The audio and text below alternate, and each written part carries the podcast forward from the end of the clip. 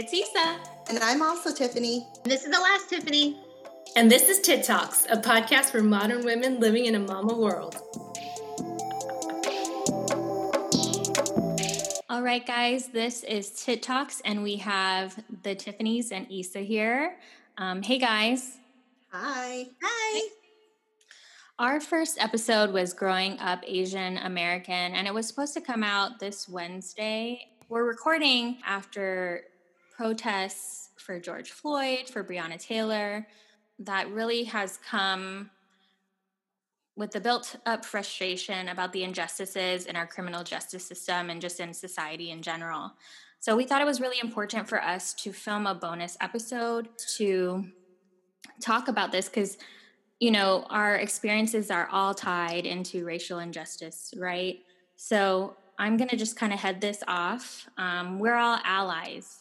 We've definitely um, have made it known on our page um, how we feel and how we choose to take action. So I'm going to go into some information about being a good ally for the Black community. Black lives do matter, and until they do, nobody else's life really will. So, you know, allies are people who recognize the unearned privilege they receive from society's patterns of injustice and take responsibility for changing these patterns. Part of becoming an ally is also recognizing one's own experience of oppression in order to empathize with the struggles of others. An ally is a person whose commitment to dismantling oppression is reflected in a willingness to do the following um, educate oneself about oppression, learn from and listen to people who are targets of oppression, examine and challenge one's own prejudices, stereotypes, and assumptions. And, you know, it's important that we all work through these feelings of guilt or shame, defensiveness, um, and especially amongst our families. If, if, you know, you see something like that, or if you've experienced something like that, um, learn and practice the skills of challenging oppressive remarks, behaviors, policies, and institutional structures and that we act collaboratively with members of the target group to dismantle oppression. So I know a lot of us have taken action towards signing petitions, towards donating. You know, we're committed to voting. Fuck Trump. um, yep. but I just want, I just want, I just want it to be known. Like, if I say something, this is Isa. If I say something, it doesn't necessarily mean that all of the Tiffany's agree, but we are all on the same page as far as allyship goes. Black Lives Matter, um, systemic racism needs to stop. We are all on the same page. But again, you know, I might say something that might not be their experience. So I just wanted to also let that be known. Yeah, I, I just want to ask, I, I just want to add the importance of discourse and the importance of just hearing the other perspective and the importance of understanding that you don't need to know it all right now and that it's so critical to learn and just sit back and kind of absorb all the literature and all the good uh, research from scientific communities that have put together good points for you to learn. And that it's okay that you don't know how to handle this because i found myself in that position early on too where it's like i don't know what to do so maybe i shouldn't do anything at all but that's definitely not the best course of action. Um, yeah. this is a time for education and this is a time for talking to each other and learning what is the right thing to do. So it's um it, it, it's it, it's okay to be starting off at this point too. Just wanted to make that yes yeah. And I think like I guess like I personally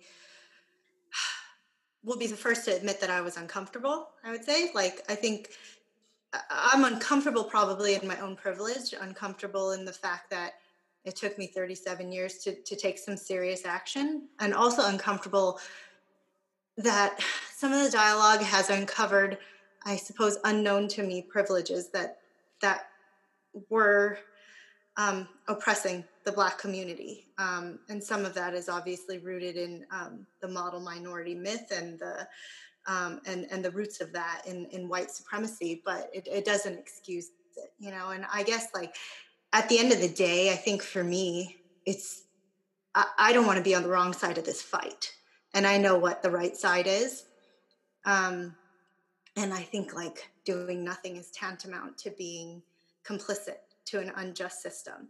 So you may not, to, to Tiffany's point, to Ticha's point, not have the right answer on how to deal with it. But I think the important thing is is continued growth, um, the continued open to listen, and the future change in in your behavior.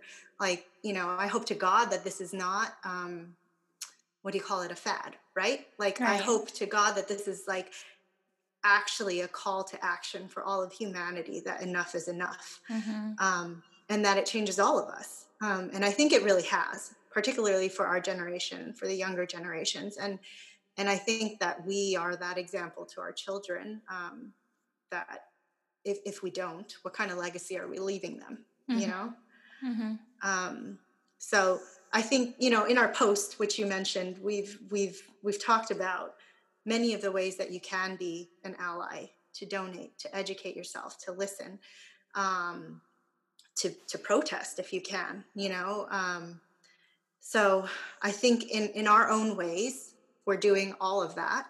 And it may not all manifest in the same way but it's to the same end um, to the same end end goal. Yes. Yeah. Yeah. Um i i'm, I'm gonna piggyback off that too because I I think you know we've always, no matter what, we've always been on the right side, but um, there's like a, a palpable, tangible energy in the air. We're just like in the last month, all these really terrible things have happened to members of the Black community, um, and just you just can't look away. It's in your face, and um, it's just to the point where saying nothing, doing nothing because you're scared of saying the wrong thing like that's just not gonna fly anymore and the uh, like even if you are afraid to say something for fear of saying the wrong thing because you don't want to put your foot in your mouth i think you know i think that you can be an ally by at least practicing. No you know if practice being an ally. If you say something wrong be open to hearing why maybe your version of support might be offensive to you know to the community at issue um, i think it's just it's important that we use our voices especially us in our platform to show support and show that you know this isn't going to be tolerated anymore it's done it's a new era it is and you can see it in the new generation confronting their families i've had to confront family which has led to a very tumultuous state right now, but it's worth it. It's all worth it because it does need to end. Yeah. Um, and part of, um, you know, I have to give it up to my Beat Junkie fam because we all had a Zoom meeting, um, all the students um, and and the instructors, huge DJs in the community um, about it, and you know, just to see people emotional, crying, yelling about things that they've experienced um, made me really reflect and like what I did not put into growing up Asian American, which made me want to do this bonus episode. So, um, you know, I really did look back. I don't know why I blocked it out. I always knew about it, but my great grandfather, Japanese, he, my Japanese great grandfather, there's a smaller island next to Guam. He was a sugar cane plantation owner. He also owned a lumber company in Borneo. Um, and so he actually died when his ship was bombed um, at the outset of World War II. Um, between the two, and my grandparents or my grandma had to be expatriated back to Japan when the Americans won the war. So that's one side of it. Um, but when my my grandmother, my great grandfather married a Chamorro woman, and had my grandmother.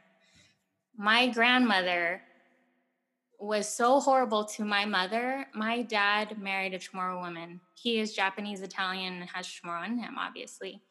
He, she gave him so much shit, and her my grand my mother for their whole marriage. Oh. When she is of the same descent, because he did not marry a white woman or a Japanese woman. So if you think about that, you know, I know in all of our cultures, it's like the darker you are, like, you know, the more prejudice bias you face. Um, and it's it's this as well. And I even thought about growing up I'm going to get a little emotional about it, but I was reflecting because of all of this. And my grandmother would, me and my brothers, so I'm on the darker side, but not as dark as my younger, my youngest brother. And my middle brother, he, when he was born, he's super light, looks Japanese. And he would tell my mom that my youngest brother was like not even my dad's child. During Christmas, she would give us gifts, she would leave him out.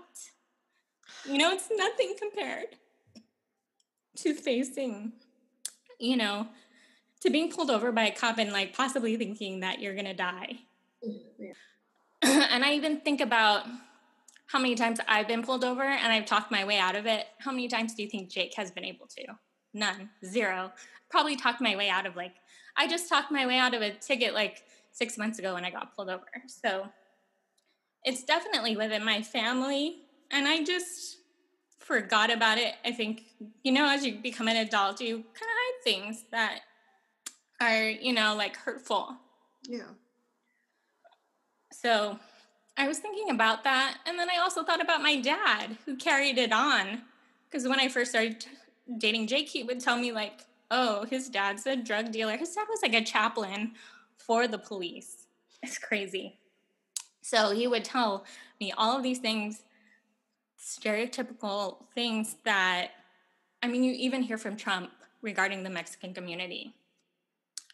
So even though his great grandfather married a brown woman. His grandmother still was racist against her child, and her her child, my dad, still racist against my husband.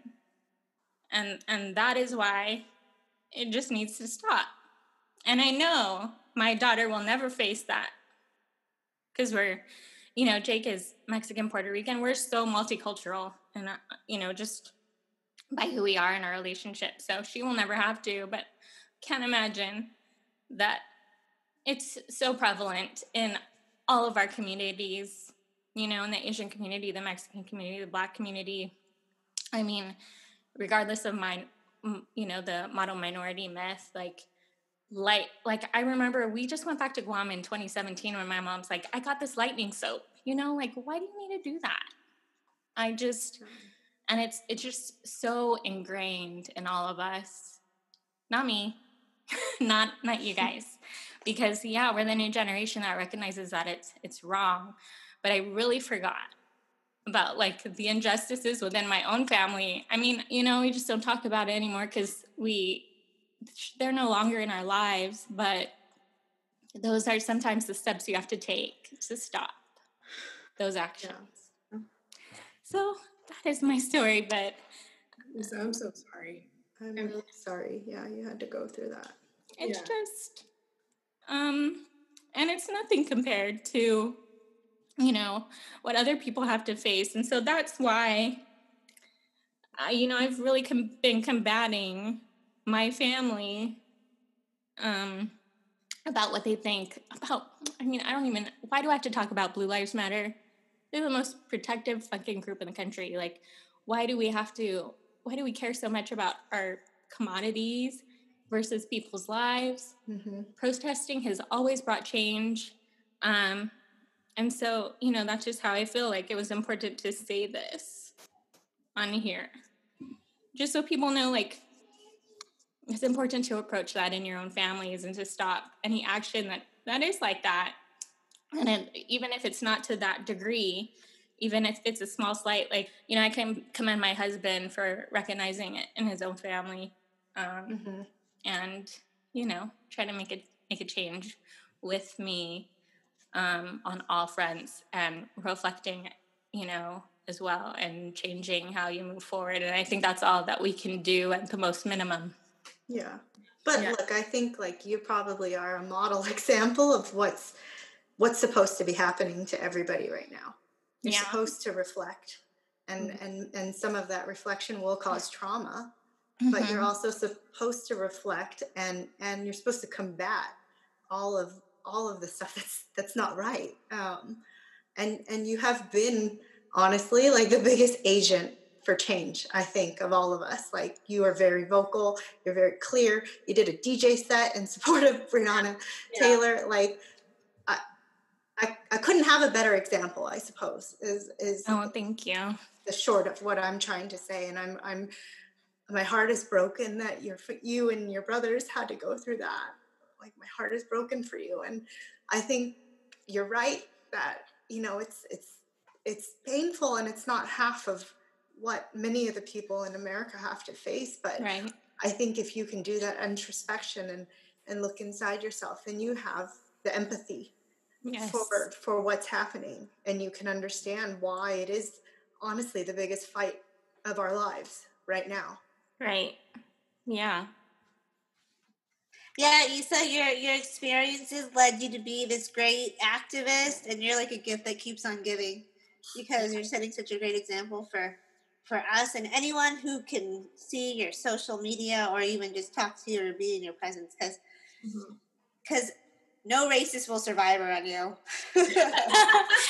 i didn't even mean to make this emotional but i think speaking it out loud you know like i, I wrote my notes yeah speaking it yeah. out loud is crazy and um and thinking about colonialism it's everywhere it's everywhere yeah. and i think that was my point yeah. Um, we all know how to support Black Lives Matter, um, you know, by donating, by signing petitions and things like that. But I think the real change within your families, within the minds mm-hmm. of people, will come in that um, self-reflection and and like Teacher had mentioned before, like self re-education, um, using the right resources. Um, and I know um, Tilo, you talked about Code Switch. Um, mm-hmm. through NPR, and that has been actually I've been listening, and that has been a game changer too. Um, just so you, yeah, you you educate yourself in the right way. You know, don't listen to Rush Limbaugh. I actually also finished. Um, God, there's such a long list of resources you should be and could be listening to. But I also just finished. Um, I don't know if anybody, any of you guys watched Thirteenth yes. on Netflix. Um, but that took it all the way back to mm-hmm. the root um, of, of the issue. And, and it is such an educational piece. I feel like if, if anything, I haven't watched any of the other ones, but, um, but that one was a great one. And I think just, there were so many great facts. Like, I think it was, um, I think, was it, uh, black men are only like 6.5% of the, the population, but they're 40% of the U, uh, of the prison, of the prison population. population. Mm-hmm. Yeah, and and and it went and it went back to the loophole, which is why it's called the Thirteenth of the Thirteenth Amendment, about how yes, it abolished slavery, but there was a loophole of like unless you're a criminal.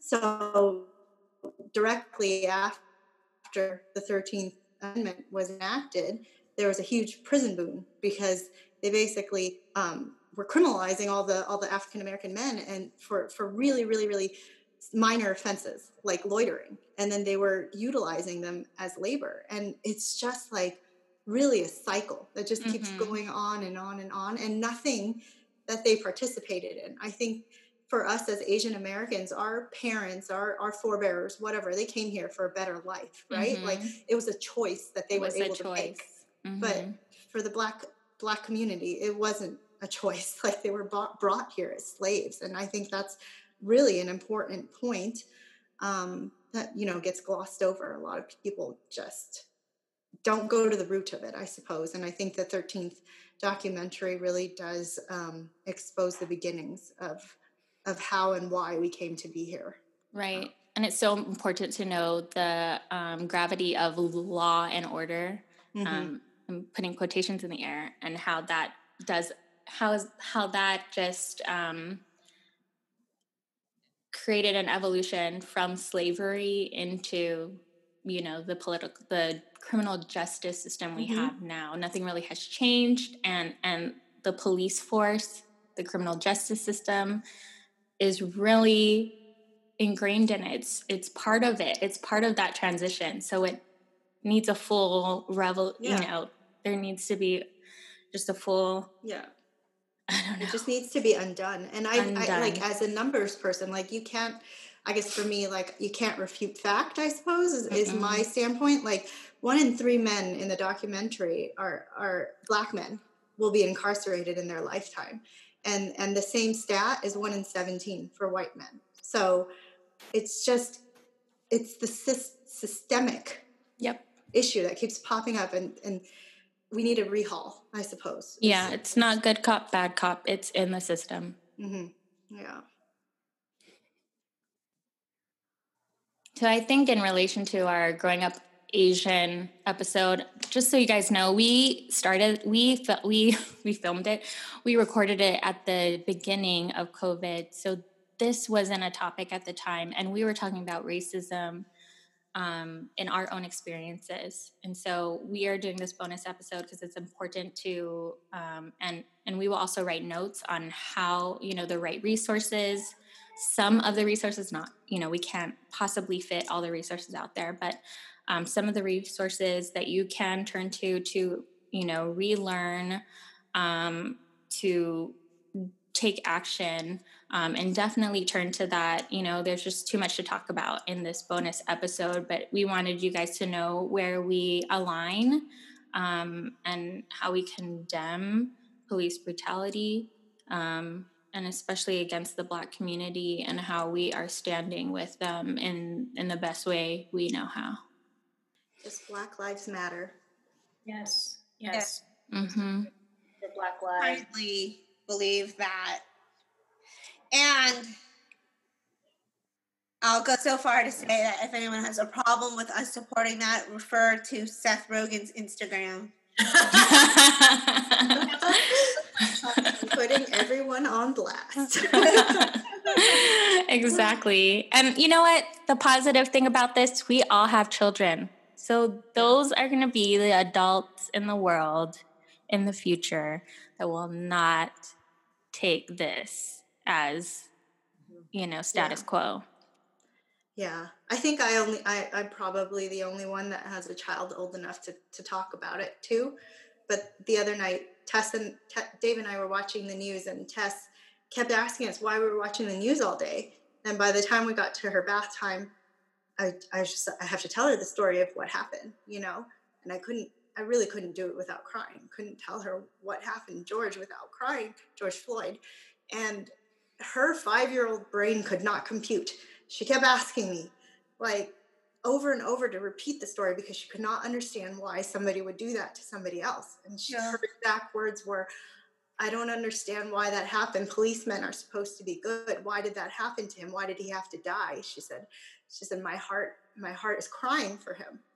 And, you know, when she asked us, why did the police officer do that? Like Dave and I did not have an answer for her. Not not one that a five year old could understand.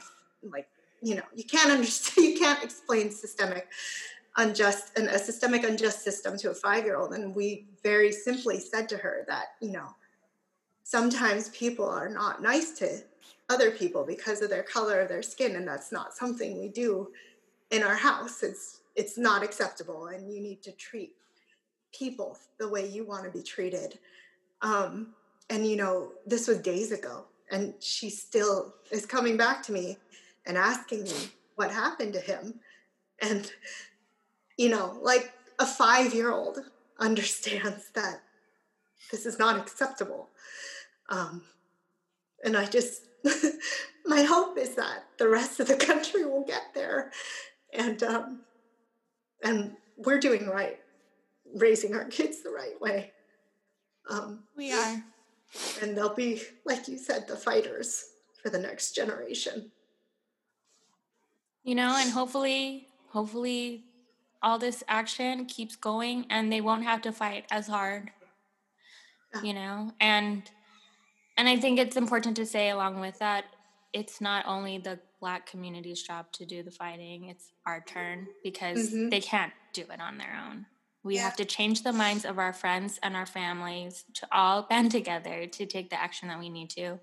And and you know, Chuk, you're in the you're an attorney and I'm sure and I, I've seen other friends of mine too. Like it looks like you guys are all banding together because your primary goal is justice in your jobs. And you know, I I know your stance and any other attorney I know, they they are also taking the right stance on this. So I commend at least in California, the people that I know, the legal community for coming together, you know, to to take that stand and offer their their help because you know that's a, a big component of it too. So thank you. You're welcome. um, but yes, I'm confident that we're all doing the things that we need to do, and we will continue to do it, not just now, but in the future, because we don't want our kids to learn this, because it's a learned thing. And innately, you could see that Tessa knows that it's wrong. Yeah. Yeah. Yeah. Thank what a you. time to be alive. Um, I think also just to